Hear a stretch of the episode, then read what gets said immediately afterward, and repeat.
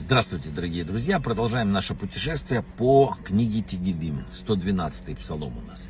Эм, мотивом таким псалма этого называется, что подлинное богатство человека это то, что он дарует другим. Так написано в древних книгах. А вообще, 112-й псалом очень необычный. Он ну, во всех древних книгах написано, что он очень связан с недельной главой Ваешев. Обычно нет таких связей, а здесь вот она прочерчена. Э, Псалом 112, он как бы э, провозглашает славьте Бога, счастлив человек, э, боящийся Бога, это первый перек Тигелим 112. И здесь дает такое разъяснение. Он счастлив от самого процесса того, что он исполняет заповеди, а не от того, что там сидит и думает, что он получит там в будущем мире. Написано, что к приметам богобоязненности относится доверие к Богу. Это написано в 112-м псалме, 7-8 перек, это плохой вести не убоится, твердое сердце его и так далее. Равин Гирш, он говорил следующие слова в комментариях к этому псалму. Вот такое спокойствие духа, оно известно только богобоязненным людям, верным своему долгу, всегда который, ну, такой образец. И образец для подражания в главе Ваешев это Иосиф, который удерживал себя и так далее.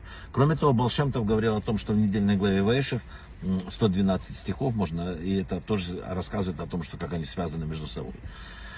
Есть еще одна вещь, которая обсуждается по этому псалму. Из него сделан вывод э, очень серьезный, такой далеко идущий. Обычно люди стараются какую-то память о себе оставить, какой-то след в истории, совершают какие-то великие дела, какие-то научные открытия. Но написано, что обычные люди э, должны понимать, что не, не в этом память остается в поколении. Написано благодаря исполнению заповедей. Что написано в 112 псалме, 9 перекта, щедро отделял, давал бедным, и пребывает справедливость его вовеки, и возвысится он в славе.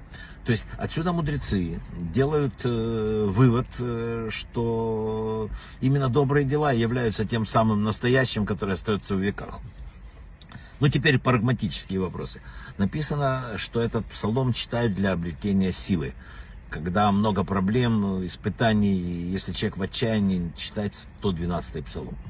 Что еще есть по 112? Рекомендуется всегда, когда надо преодолевать жизненные препятствия, то этот псалом идеален в этом плане. А вообще в самых древних книгах, которые я видел, написано, что, я процитирую, этот псалом читают, чтобы подниматься и преуспевать с мужеством.